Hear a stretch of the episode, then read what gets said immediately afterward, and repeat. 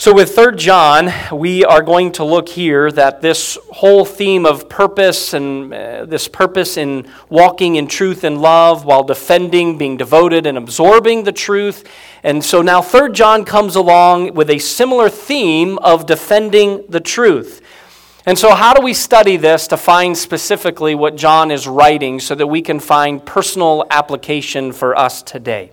And so we understand that John was so passionate about defending the truth. John knew the truth in a very personal way as he was a follower and disciple of Jesus Christ. John would write much about it in his gospel, and then he would warn the churches in his first letter, 1 John, he would warn the churches of defending, walking, absorbing, living in the truth.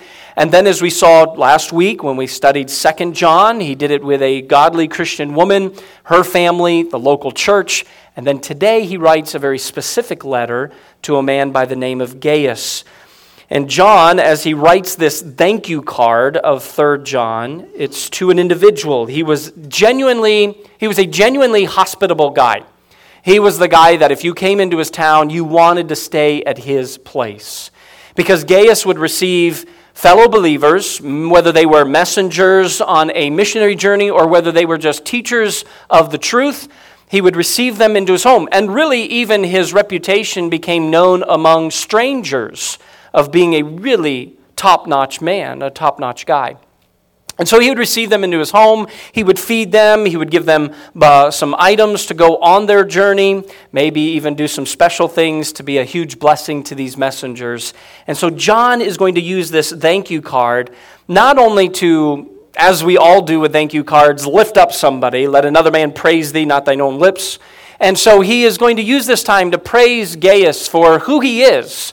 But he's also not giving Gaius just the inside scoop, but now future readers, you and me, on what it looks like to be a helper of the truth and not a hindrance. Now, we've spent 3 weeks now, and we'll continue going into next week, finishing 2 and 3 John. And as we've studied this whole defending, absorbing, and living, walking in the truth, what does that all mean about me? I can read about them in the first century, the dangers they faced and how they were supposed to respond and what they did, but how can I be a helper of the truth today and not a hindrance? And so that's what we'll look at today. Look at verse number 1 of 3 John. He says, "The elder unto the well-beloved Gaius, whom I love in the truth. Beloved, I wish above all things that thou mayest prosper and be in health, even as thy soul prospereth. For I rejoiced greatly when the brethren came and testified of the truth that is in thee, even as thou walkest in the truth. I have no greater joy than to hear that my children walk in truth. Beloved, thou doest faithfully whatsoever thou doest to the brethren and to strangers, which have borne witness of thy charity, thy love, before the church, whom if thou bring forward on their journey after a godly sort, thou shalt do well, because that thou for his name's sake they went forth, taking nothing of the Gentiles. We therefore ought to receive such," here it is, "that we might be fellow helpers to the truth." So today, let's dissect these first 8 verses and see how we can be a helper of the truth. Not a hindrance, but a helper of the truth. Now, Father, we want so desperately to hear from you today. In our own minds, we have a lot that we're weeding through. So the distractions are many, but we want to be fine-tuned into the Word of God today. And so as we pull up a chair to the table to feast on your Word, we ask that you will allow the Holy Spirit to deliver. Don't allow me or anything else to stand in the way of us as the hearers hearing the message from above. If there's somebody here today that doesn't have a personal relationship with Jesus Christ, may today be that day, that moment and that opportunity where their eyes are open to their need of a Savior. They realize they cannot do this life on their own. And when they think of this life after here on earth, what does that eternity look like for them? So allow their mind to begin to think, allow their heart to be convicted, and may they make a decision today to have a day of salvation, a day of change in their life. But as believers, we gather today purposely to worship you. And we've done that. We've lifted our voices. We have sang about amazing grace and how wonderful your promises are, how blessed the name of Jesus Christ, your Son, is. And so we have magnified you. We have worshiped by giving of our resources, which you have entrusted us with in an offering. And now we continue our spirit of worship by opening our hearts and ears to the teaching of the Word of God. We ask for your blessing in Jesus' name. Amen. When you think of this helper of the truth, some of you in here are pretty good at being a helper by nature. It's your passion. It's what you do. Some of you are so ingrained with being a helper. Your company sees it. Your family maybe experiences it, the fact that you're a good helper. The church family benefits from it. God is certainly pleased by it. And so this very fact that you are a helper is something that is certainly going to initially help you to carry forward with the truth. You know, our kids learn at a young age to be good helpers. The girls learn, as our two are learning, to be mommy's little helper. I heard last week that they helped fold some of the laundry. They're making their bed, kind of, sort of, and they're being a help there. Daddy's little helper usually carries the tool bag to the next project and holds the level in place while the shelf is installed.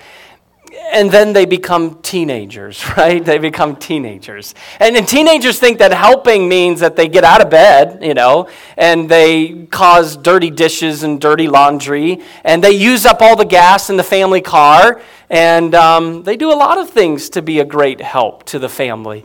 Some of you are having teenagers eating you out of house and home, and you're wondering, how are they going to continue to be such a help and a blessing to us?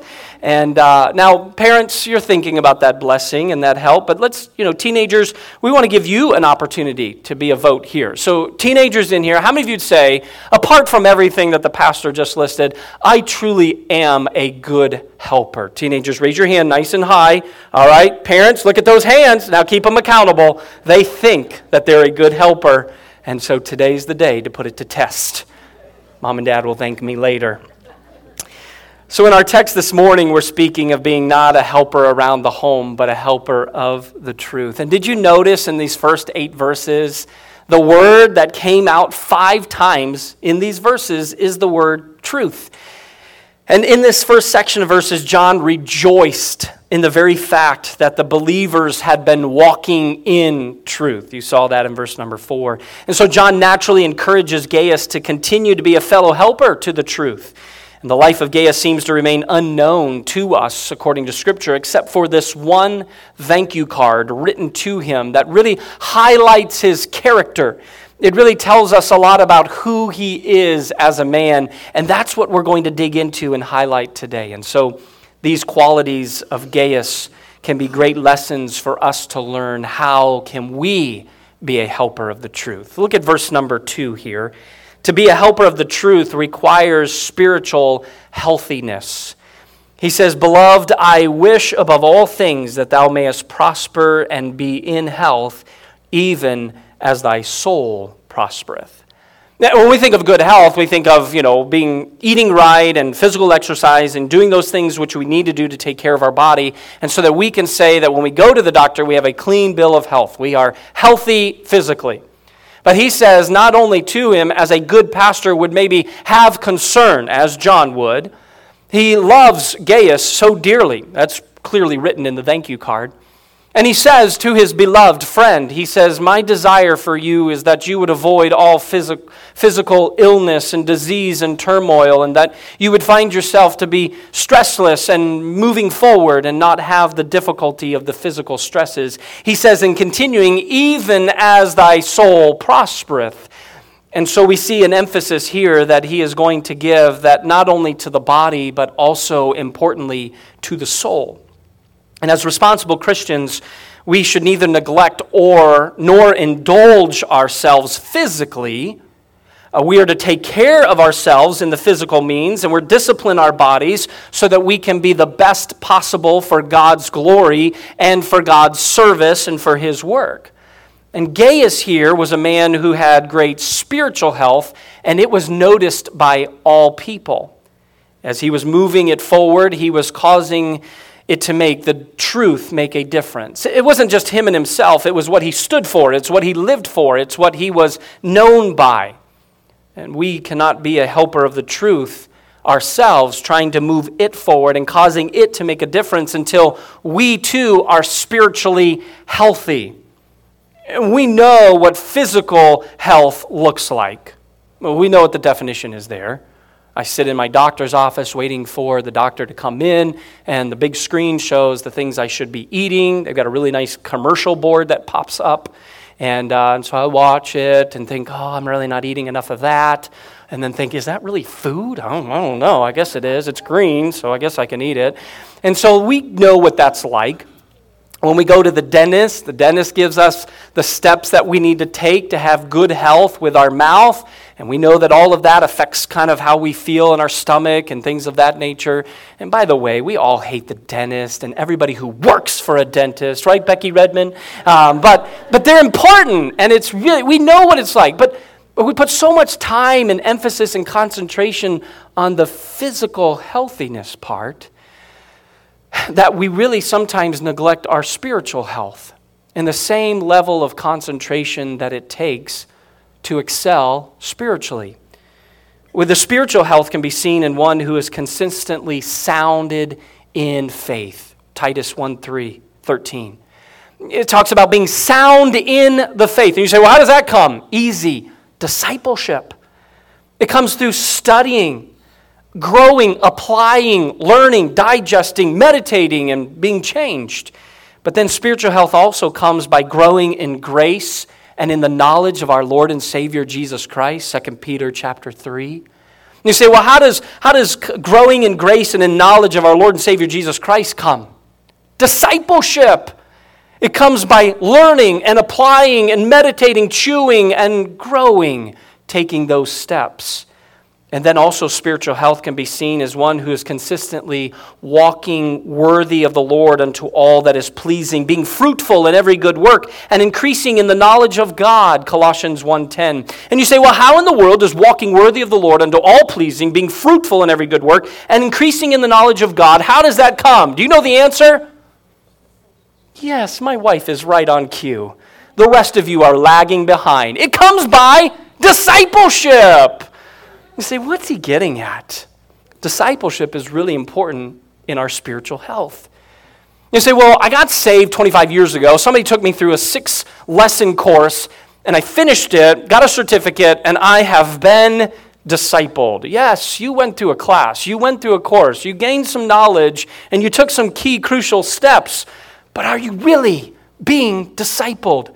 Discipleship is not a class to complete. Discipleship is a journey to walk along.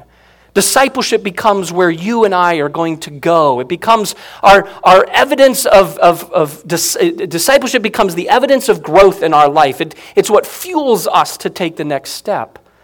So it's very important if we're going to be spiritually healthy, we have to be involved in some type of discipleship. I had a conversation this past week and thoroughly appreciated the individual who said, I want to be poured into and I want to pour into somebody else. I mean, isn't that what the Christian life really is all about? Being poured into so that I can pour into somebody else. If you're lacking that, missing that, really want to do some type of check that says, am I growing spiritually? Now, there's a lot that we can do in our personal lives. Thankful for the individual priesthood of the believers. We stand before God on our own, and we can study the Bible on our own, and we can learn on our own, and those are important things. But what about being stretched? What about me pouring into somebody else? And what about me opening myself to have somebody have the opportunity to pour into me? So whatever your age and whatever your bracket, would you be willing to consider, what does that discipleship mean? As a staff, we've been talking much about it for the last couple of weeks. We're looking at putting something together that is going to be more practical, purposeful, and really something that all of us can grab a hold of and participate in for discipleship. So with our physical health, it's important to be consistent. It's important for us to exercise. And in our spiritual life, we must do the same. Notice in these first two verses of John 3 There's a word that helps us to see where this strong spiritual health comes from. He says, the elder unto the well-beloved, whom I love in the truth. Verse number 2, he says, again, beloved, beloved. Three of the very first 13 words, there's an emphasis for sure here with love. Now, it wasn't that Gaius was so loved that that made him spiritually healthy. For sometimes we think that if we just love somebody enough, it will love them out of their sin, or it will love them to excel into spiritual healthiness. That's not the case. But rather, he was a man of love, loving God, loving people, and he surrounded himself with loving people. That's what Gaius did. Gaius had John pouring into him who loved him dearly. Gaius was pouring into other people whom he loved dearly, all of it fueled by loving God. And so in his book, The Life God Blesses by Gordon MacDonald, he lays out these 5 questions to ask to diagnose spiritual health. Do you want to diagnose your spiritual health today? Here's question number 1. Whom are you trying to please? Whom are you trying to please? This morning, you've already had 11 and a half days or hours in your day since midnight. Now, some of you get up at 4, 5, 6 o'clock. Some of you get up multiple times in the middle of the night. I don't know. The mommies do. Joyce, you're up a couple of nights with the baby. And when you're up, who are you trying to please in your waking hours? Second question, what insecurities are you pampering? What insecurities are you pampering? What are you protecting? What are you fueling? What are you trying to put all your concentration on? We all have insecurities. Don't pretend like you don't. We all have insecurities that we battle with. And so how are you doing with them? Are you pampering them? Are you asking God for victory over them? Are you finding your confidence in the Lord? Number 3, with whom or what are you competing? If you're a social media addict, there's a lot of competition in your life because a lot of people have perfect lives on Instagram and on Facebook. And you're like, if I could just get my kids to do that, or if I could look like that, or if we could go there, or if I had that. And all of a sudden, we find ourselves competing with materialistic things. Number 4, evaluating your spiritual health. What rewards are you seeking? What rewards? Praise of man, pats on the back, recognition at your workplace, praise from the pulpit. What is it that you are looking for? What rewards are you seeking? Or are you taking Colossians 3 approach, which says you're going to set your affection on things above? And that's where your investment is. That's every bit of who you are is invested in making and investing in rewards in heaven. Number 5, diagnosing your spiritual health. What shame are you covering? What shame are you covering? If we're living a daily life of covering one shame after another and not willing to deal with it and confront it, we are spiritually anemic and far from exercising the truth in our life. Now, the evidence of Gaius' spiritual well-being, which had caused great joy to John, the information has been brought to John by certain travelers or brothers. And that's why, number 2, we see in verse number 3 and 4 that this being a helper of the truth requires a godly testimony. It requires a godly testimony. Have you ever been in a situation where somebody says, oh, you go to Parkway Baptist, do you know so-and-so? And all of a sudden you're like, yeah, I do. I do know them. There are times where you kind of cringe a little bit. But then there are other times they're like, oh, you go to Parkway Baptist, do you know so-and-so? Yeah, I do. Man, I sure do. You see the difference? There are some people who have greater impacts because of their spiritual healthiness, and there are other people who have such great negative impacts because they're spiritually anemic. If we're going to be helpers of the truth, it requires a godly testimony, not in an inner circle, but demonstrated to all men. So John had heard from many of the travelers who had stayed with Gaius of how he had positively impacted their lives. Now, would everyone that you interacted with this past week respond in that same way? Think back since last Monday who you've interacted with. Last Sunday was last Sunday Father's Day? Yeah, so we had Father's Day, and you had the afternoon with family, and then you had Monday morning, started off your new week. So you think, in the last week, has everyone you interacted with concluded that you were a Christian? How about your responses? How about in your frustrations, in your stresses, in what you put attention to, in your entertainment, in your decisions that you made, how you conversed, how you handled things? Would people be able to look at you and say, there's someone that makes a difference? Gaius was no doubt a balanced Christian. You see, the two areas that he had been reported about are recorded here in these verses. He was faithful to the truth. Look at verse number 3. For I rejoiced greatly when the brethren came. The travelers came. They have reported to me, the ones that have stayed in your house, and they testified of the truth that is in thee, even as thou walkest in the truth. So he was faithful to the truth. And then he also loved people. Skip down to verse number 6. John says in his thank you note, Gaius, you have borne witness, or they have borne witness of thy charity before the church. This doesn't mean that he was the top giver in the church. This doesn't mean that he was involved in all of the local charities. This means that he demonstrated a love for people in front of the church as an example to the church, a man who loved people. And since testimony can be only produced by what has been seen, we all understand that, right? When we think of godly testimony, testimony is only by what has been seen, not by what has been heard, or what has been told to you, passed down. So if I take witness on the witness stand and I'm going to bear testimony, it is what I saw, what I experienced with my own two eyes, what I took in. And so this testimony is going to be one that is produced by what is seen. It was very clear that Gaius was a very transparent man. He was an open Christian who was letting his light so shine before men, and he was not hiding it. He was making an impact. His truth and love were known to all. Verse number 5, even to the strangers. He says, Beloved, thou doest faithfully whatsoever thou doest to the brethren and to strangers. They could see his genuine compassion and bear witness to it. Sometimes we may respond to this godly testimony and say, you know, my overall goal is to be a godly testimony, an example. I want to demonstrate. I want people to see clearly through my life. I want them to see that God's grace is sufficient and that Jesus is my all in all. And sometimes we say that it's a little too difficult to keep a godly testimony when we face turmoil and difficulties in our lives.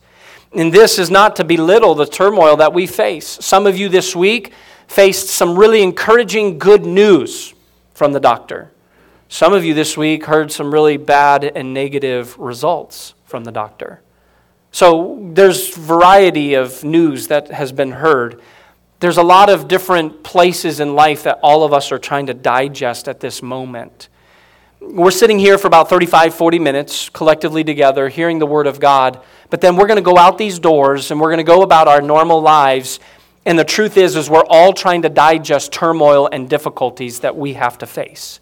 Let's never forget that God entrusts us with those, and they are designed to bring glory to God.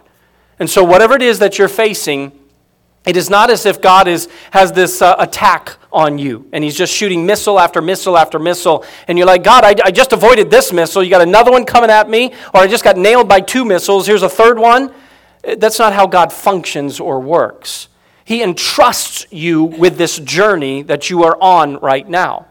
And how you will respond to that is going to either bring glory to God and a godly testimony to others, or it will bring reproof to the name of God. It'll either bring great shame to his name. So this week I came across this quote. It's unknown. You might be able to find the author of it. It said, what God is bringing you through at this very moment is going to be the testimony that will bring someone else through. No test, no testimony. That's an interesting thought. Man, I wish I could come up with stuff like that. Quoted by Peter Grant, all right? Now let's look at verse number 4 to help see this importance of a godly testimony and how it relates to others of the followers of Christ. He says, I have no greater joy than to hear that my children walk in truth. Now, for many of us, this is a favorite verse of ours. Maybe parents, seasoned parents, love to use this verse, that it does encourage and bring great joy to you when you hear that your children are faithful to the truth. They're walking in truth. They are solid. They are striving to be pleasing to God. I know my chiropractor, Dr. Sly, this is one of his favorite verses for that reason. But as we study this, we understand how John, in his letters, calls himself the elder. 1 John, 2 John, 3 John. Calls himself the elder. And the church, the Christians, which he is writing to, he always either calls them children, little children, or here, his children. And this is not a pride issue with John. He was probably in his elder years. He's invested a lot of time and spiritual emphasis into people's lives. And so he addresses them as his dear children. And so when he comes to verse number 4, he is saying, I have no greater joy than to hear that my children, the church, the people that I have invested in, they're continuing to walk in truth. And he, when he heard and saw that these believers were still walking in the truth, it brought great joy and rejoicing to his heart. It's like a coach seeing his team execute the plays that they've gone through, and he stands there so excited and proud of how it has been executed. It's the parent that begins to see their children form the habits that they have talked about so often. Say please, say thank you, yes ma'am, no sir, be polite, make sure that you do this, and all of a sudden you see your children pick it up and do it, and a parent sits there and so proud at that moment. It's the manager experiencing the employees that are accomplishing the vision and the goals that have been discussed. That's what it's like. John says, it brings great joy to my heart to see that my children are walking, continuing in this way of truth. Now, what's important, though, about this is that this walking in truth is not a one-time execution, but rather a continual, habitual act. The word walking in the participle sense there is a continual term. It's a word of continuance. So it's saying it's a habitual act of continuing to walk in truth. We have proud moments where we say, wow, they accomplished that. That was great. But an even greater moment when we see that has become a habit that is put into action, that is continuing over and over and over again. It becomes second nature to them. So the godly testimony should not become something that as I wake up each day, today I will set out to have a godly testimony. No, it is a habit of your life. As a follower of Jesus Christ, it's become a habitual act of continuance of living a godly life so that others are impacted by your testimony. And remember that word testimony, it is that thought of demonstration. It is the demonstration of habitually walking in truth to others. The last part in verses 5-8, if we're going to be a helper of the truth, it requires a generous heart. It requires a generous heart. In a very practical sense, Gaius was assisting those who were ministering the word. Whether they were missionaries or teachers or Christians that were on a journey, the roads that had been put into place, the gospel was being spread, and people were looking for places to stay, and Gaius was one of those homes. We have no reason to believe that Gaius was a pastor, a preacher, or a teacher, but just a faithful man in the church. And because of that, he was able to use his resources to be a blessing to others. As you dissect this verse, Gaius not only opened his home, but he also opened his heart and his hand to give financially and substantially to his guests. John writes this in the verse, he says, bring forward on their journey. And that literally means to assist them on their journey. He says, when the opportunity comes, make sure that you assist them on their journey. This could have included money, This could have included some resources, a good peanut butter and jelly sandwich packed up in the sack, headed out in the day. How many would say, if that's the sack I got from Gaius, I would shout hallelujah, peanut butter and jelly. Anybody with me? Oh, yeah, okay, all right. Stomach starting to growl, right? Peanut butter and jelly. How about grilled cheese? That's always a good one. Grilled cheese, yeah. Fried bologna. Who's with me? Fried bologna. Yeah. All right. Let's be dismissed. All right. I am hungry. It not only could have been food, but there probably was time where Gaius would have washed clothes, maybe mended some of the clothes. The travelers have come in. This is true spirit of hospitality that he's learned from John and others. And so he's welcoming them, sending them off on their journey, provided. And you know what that's about? That's where our faith is proved by our works, James chapter 2. It's just not speaking it, it's putting it into action. It's our faith in action. And then it's also that our love must be expressed by deeds, not just words. Many of you in here love to hear the three magical words said to you, I love you. But we also dearly want to see the action, I love you, put into practice. We don't want somebody to say, I love you, as they slug us across the face. So that's not the kind of love I'd like to see today. People, we don't want to see, I love you. We don't really ask the tax collectors if they love us. Oh, I love you, give me your tax money. No, we want acts of love that are genuine. Husbands, wives, hey, teenagers, it's okay to express your love, not by just a quick, I love you, but putting it into action. That could be a variety of ways. You could list 10 things today or tomorrow that you could do that put your love into action. That's what Gaius was doing. Not only was his faith in action, but his love was in action. And so this motivation to have a generous heart to God's messengers is seen here in these verses. So let's ask ourselves these same questions. What is the motivation that I have in order to have a generous heart to God's messengers? By the way, the church, we encounter God's messengers on quite a regular basis. Sometimes they come in the form of a guest speaker. And sometimes they come and they speak, they deliver the word of God, and they interact with our church family. They are a traveling messenger that we as Parkway have the privilege and opportunity to be a generous heart and blessing to them. I've heard the horror stories of guest speakers coming through a local church preaching, and as they leave that night, they get nothing to fill their tank of gas or a love offering for their time and investment in that ministry. Now, the messenger is not there for the money, but is there for our blessing, and we have the privilege to invest in them. John's writing it very clearly here to Gaius. It happened in the first century. It's happening again today. They come in the form of a missionary. A missionary family comes in, and we think, oh, I wish those missionary kids wouldn't run up and down the aisle. I wish they wouldn't throw the prayer cards all up in the air. I wish those missionary kids were more in control. And I'm just speaking of Tyler and Tori Carney, really, it's all. You need to tell them that. When we get to all that, and we think, man, what a burden to have another missionary family in. We've got to watch some slideshow. We've got to hear their heart and passion. And all of these things, they become an inconvenience to our heart. I'll never forget, was it Ronnie Autry just this past time talked about his last church or one of the churches he was in years ago as a missionary, walked into the men's room, and as he was in the stall, heard two voices complaining, another missionary here tonight. We've got to hear another boring presentation and hear how he needs support to go to his country. And then he walked out and met the man. I'm the missionary for tonight. A little awkward moment. But you know what? That should never be the heart of God's church or God's people. He says here, what are the motivations? It's to be honoring to God. He says it after a godly sort. It means worthy of God as befitting to God.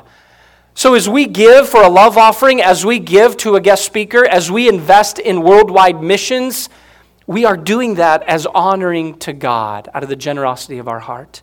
Someone has said this, we are never more godlike than when we are sacrificing to serve others. And then there's the example to the lost. He says, taking nothing. These travelers have to take nothing of the Gentiles. What is he saying? That the messengers of God would not have to go out and solicit the unsaved for financial support, hospitality, or any aid from them. If a missionary travels through here and he gains nothing from Parkway to help him to move closer to his God-given calling, we have missed God's blessing and God's mark. We are not to send them out hoping that they can get some side job to find some resources among the Gentiles or as among the unsaved. And so here is an example to the lost. And then he says, we therefore ought to receive such. Ought. Here gives us this obedience to God. And so a motivation to have a generous heart to the messengers of God is obedience. We therefore ought to receive such. This ministry of hospitality and support is not only an opportunity, but also an obligation.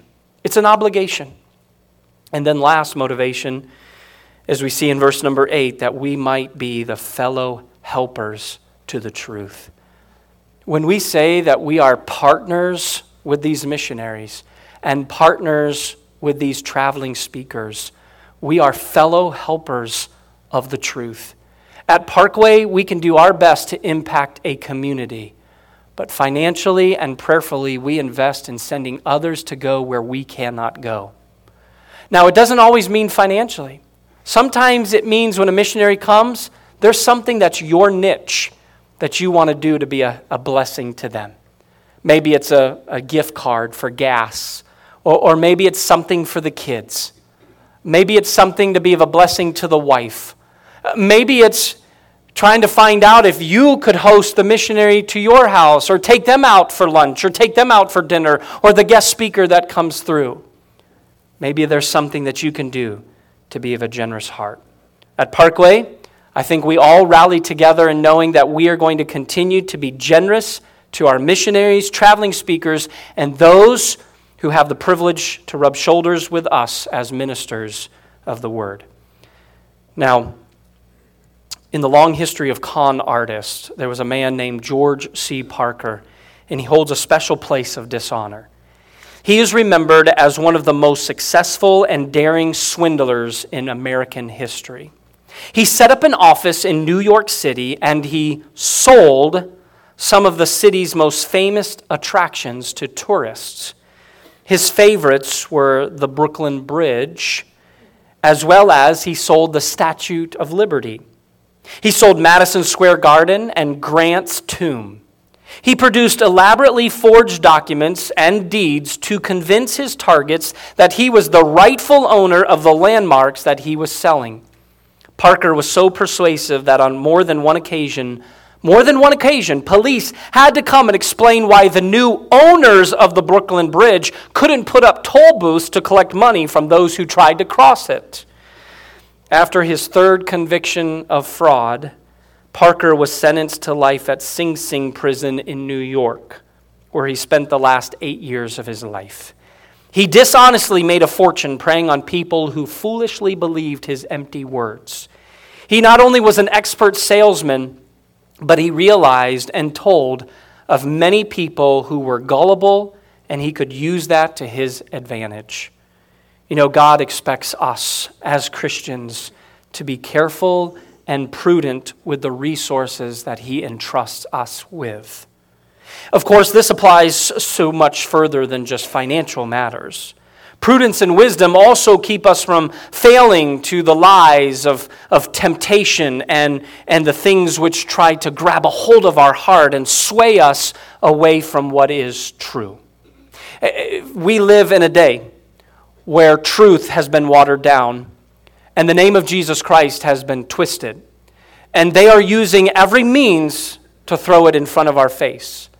We live in a city where the name of Jesus Christ is elevated, yes, but the doctrines of the Scriptures have been skewed. There are churches within our own city who we could not say line up doctrinally with where we stand, not as a Baptist, I'm saying as the foundations of truth of the Scriptures. And when they sway away from eternal security, and when they talk about that Jesus is not our only way and means to eternal life in heaven, then something is trying to be a trickery to us. So let us be aware of the con artists that are around us. We must rally together to be helpers of the truth and take that truth to everyone that God brings our way. And if in order to be that helper, we see what Gaius was, and the formula is laid right out for us. Requires spiritual healthiness, requires a godly testimony, and requires a generous heart. Where are you today? A helper or a hindrance to the truth?